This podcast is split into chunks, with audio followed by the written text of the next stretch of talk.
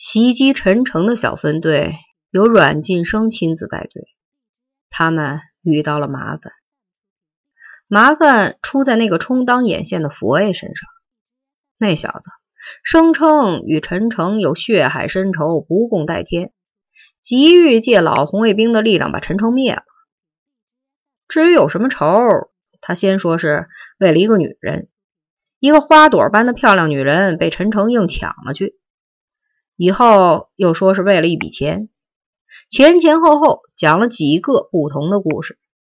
且编造的痕迹十分明显，这本来是一个很容易看出的破绽，但却被阮晋生忽略了。凭着他的精明，他本来不应该犯这种低级的错误。他只是觉得说谎是玩主的习性，这个佛爷可以不必有什么理由，只要他能把老红卫兵们带到陈诚家就可以了。但是没有仇恨，就不会有勇敢。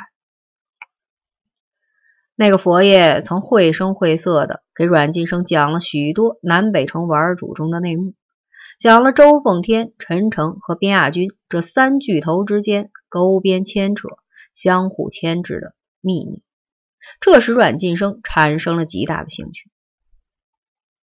边亚军和陈诚在他们意见不合时，谁听谁的？阮晋生问。各行其事，两不相涉。佛爷说。这会发展成对抗、火拼、两败俱伤？不会，边爷仁义，陈爷明理，真有过不去的沟沟坎坎时，一般都是边爷让步。明白了，阮晋生心里想。后来，阮晋生又向佛爷打听了许多别的事儿，诸如潜入风雄家行凶的神秘杀手，他究竟是谁？肯定是边爷。刀法精湛，胆气过人，而且心硬，能下狠手。除了边爷，再也找不出第二个人了。佛爷极为肯定地说：“不是边亚军，我们核查过。那会是谁呢？”佛爷默默地想，想着想着，他的脸突然白了。陈爷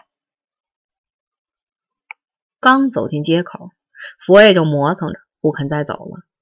先是进了厕所，蹲了四五分钟才出来，后又说肚子疼，还要再进厕所。一个大个子红卫兵在他屁股上狠踢了两脚，他才把这三十几个人的队伍领进陈诚家所在的胡同。这时已比预定的时间晚了十分钟，从而铸成了大错。拐进胡同口，佛爷坚决不再往前走了。我只知道他住在这条胡同里。不知道门牌号码，你们自己挨门去找吧。其实根本不用再去找了。陈诚手握一把明晃晃的日式军刀，正站在离胡同进口不远处的一座高台阶上，他在等他们。在他的身后，闻讯而来的人越聚越多，他们中大都住在附近，既有玩主佛爷，也有半玩不玩的痞子。陈诚人缘好，不欺负家门口的人，所以大家都自认是他的朋友。双方对峙，剑拔弩张。陈诚在下午就得到了消息，在老红卫兵中，至少有三个人向他通报说，今晚将有大动作。许多朋友，特别是老红卫兵中的朋友，都力劝他躲一躲。我不能躲，他坚决拒绝了。跑了和尚跑不了庙，人走了家还在。我家里有三个妹妹，她们是无辜的。我必须从现在起就确定家是安全的，而不是等到以后。好汉不吃眼前亏，陈诚，你想想周奉天。人们劝他。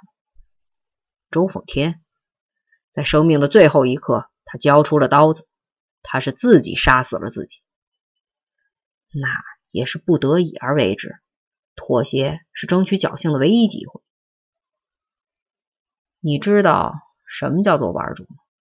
踩着钢丝玩自己的脑袋，稍一胆怯，立即就会身首异处。这就是玩主。所以在玩主的规则中，最重要的就是你死我活着。陈诚，阮金生此行的目标就是要你的脑袋，一定要冷静。既如此，大家就都是玩主，那只好玩一场，玩到最后总会有人活下来。他面色铁青，噌楞一声，从刀鞘里拔出军刀。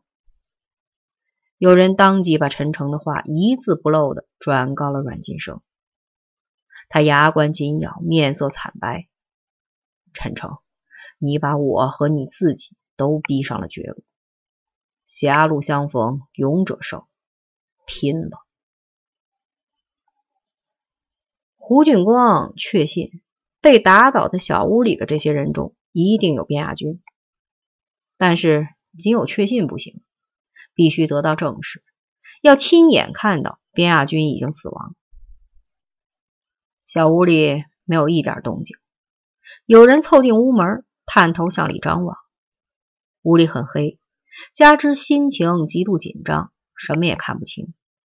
他慢慢的把身子也探了进去，还是看不清。最后，他又迈进了一只脚。突然，他从胸腔中发出一声恐怖的厉叫，转身就往外跑。刚跑出一步，身子就平飞了出去，扑倒在地上。边亚军端着一把圆头铁锹。刮风般的从屋里冲了出来，他赤着脚，头上、身上蒸腾着刺鼻的烟尘和血腥气。第一锹猛劈到一个高个子的大腿上，咔啦一声，在场的人们都听到了腿骨清脆的断裂声。第二锹斜着铲中了另一个人的下巴，脸的下半部被铲开了深深的一道血口子。所有的人都从呆愣中惊醒过来，本能的往后退出很远，呈半圆形围住边亚军。有一个人一步也没有退，他是胡俊光。圈里只剩下两个人，面对面的怒视着。随后就发生了那令在场所有人都心胆俱裂、震撼失声的一幕。当时这两个人相距七八米远，据说边亚军略一愣神儿，恨恨地骂了句脏话，立即扬起铁锹，不顾一切地扑向胡俊光。胡俊光没有丝毫怯懦和犹豫，他的脸涨得通红，两个眼睛瞪得溜圆，狠狠地吐了一口唾沫，也骂了句脏话，高高的举起那把套了三个钢环的砍刀。奋力迎上前去，没有退让，不断闪避，只有攻击。你死或是我死，不能共荣，绝不共利。